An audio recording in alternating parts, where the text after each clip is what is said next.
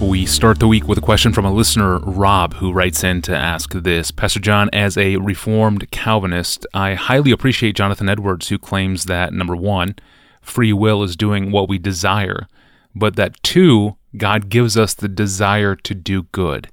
And with that being said, and keeping James 1:13 in mind, I'm having trouble understanding where Lucifer received his first desire for sin. Norman Geisler says, quote, the unmistakable logical conclusion for the extreme Calvinist is that both Lucifer and Adam sinned because God gave them the desire to sin first.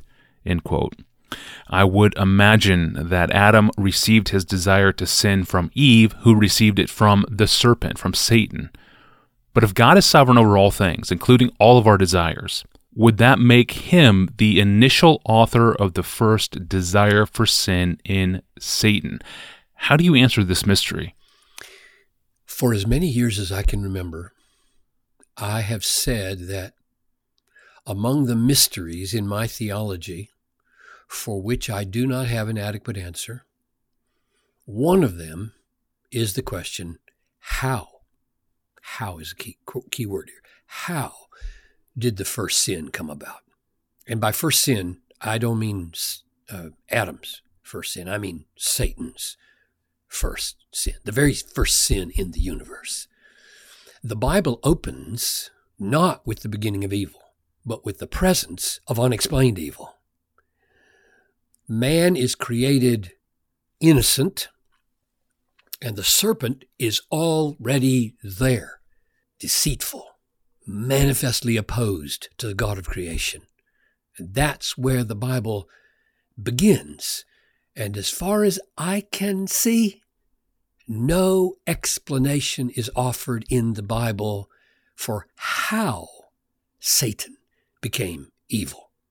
I know there are hints that he was a perfect angel created by God. Jude says that uh, he refers to angels who did not stay within their own position of authority, but left their proper dwelling, whom God has kept in eternal chains under gloomy darkness until the judgment of the great day.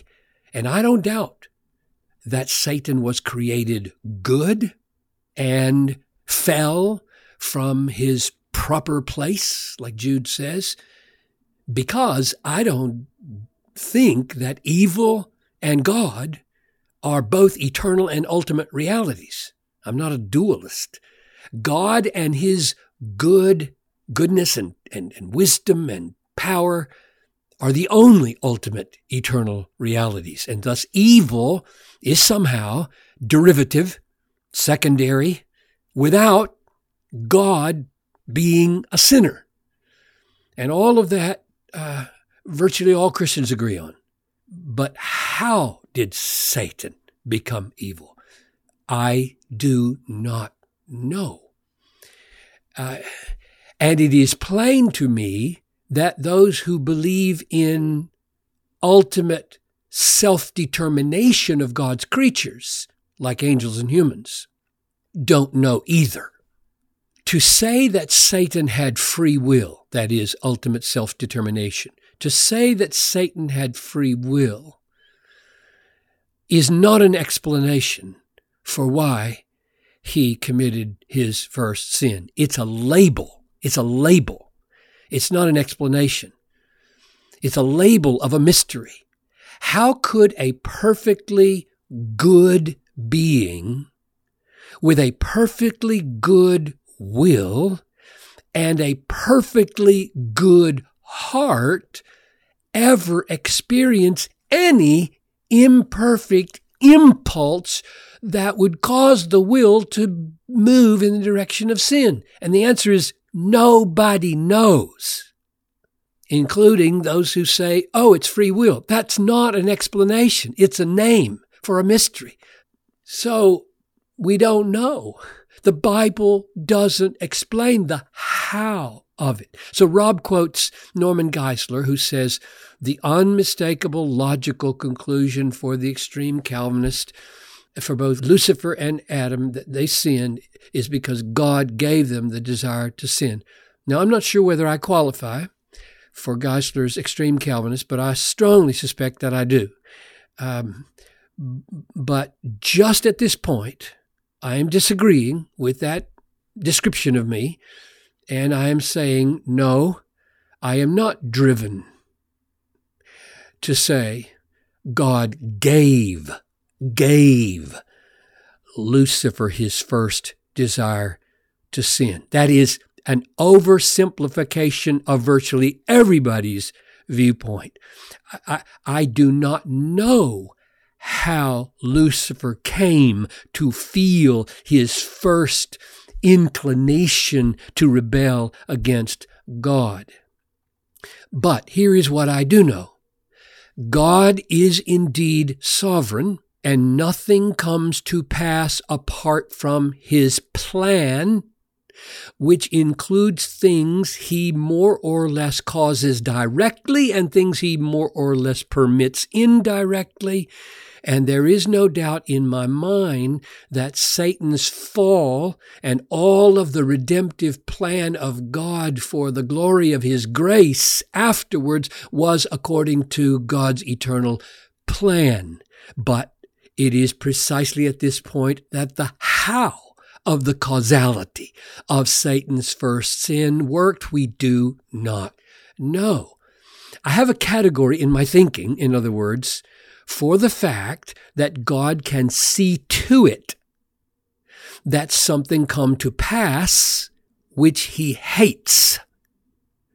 This is what he did, for example, when he planned the crucifixion of Jesus according to Acts 4:27 and 4:28. The murder of Jesus was sinful and it was planned down to the detail by God. You can read it in the Psalms and you can read it in the New Testament.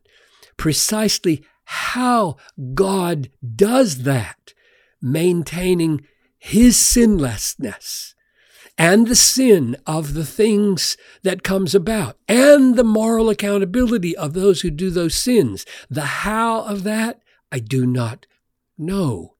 But I think the Bible leads us to believe that he is sovereign over all sin and that he never sins. That is what I believe the Bible teaches. Now, how he does it, there might be hints in the Bible. And I am going to give you one pointer. And I do not claim this is an explanation, but it's worth thinking about as a pointer toward a possible explanation that maybe we'll understand someday. In Isaiah 63 17, the prophet cries out to the people, O Lord, why do you make us wander from your ways? Did you hear that? Oh Lord, why do you make us wander from your ways and harden our heart so that we fear you not? Return for the sake of your servants, the tribes of your heritage. And so he ascribes to God the ultimate causality, somehow, of our wandering, Israel's wandering into sin. How did God do that? The second half of the verse says, Return for the sake of your servants, suggesting, pointing that somehow God's absence did it. And then he says in Isaiah 64 7, this is what, seven or eight verses later, there is no one here who calls upon your name, who rouses himself to take hold of you, for you have hidden your face from us and have made us melt in the hand of our iniquities. And so again, it's the hiding of his face that explains the sin. And I'm not saying this is a foolproof explanation of sin, like somehow God cloaked his glory from Lucifer, and in the cloaking of his glory, somehow, still inexplicable to me, there rises a preference in Lucifer's heart for himself over God who has cloaked his glory. I don't know how that happens, but this is a pointer that something like that might have been going on. I'm simply saying this is worth pondering that God may be able to govern the presence and absence of sin, not by direct active agency, but by concealing himself. I think it was uh, Edwards who said, there's a difference between the way light is caused at three o'clock in the afternoon by the shining of the sun and the way the shadows are caused by the blocking of that sun by the tree. Though it is the light of the sun that is responsible for both the brightness of the day and the shadows under the tree. But I end where I began. How the very first sin in the universe came about is a mystery to me. I do not know how. What I am taught in the Bible is that God is sovereign over all things, including sin, and yeah. He Himself is never a sinner. That's very perceptive. And again, those passages are Isaiah 63, verse 17, and Isaiah 64, verse 7. Uh, I'm certainly going to look at those passages more carefully myself. Thank you, Pastor John. So, should we hate Satan? John Piper will address that follow up question tomorrow, right here on the Ask Pastor John podcast. I'm your host, Tony Reinke. Thanks for listening.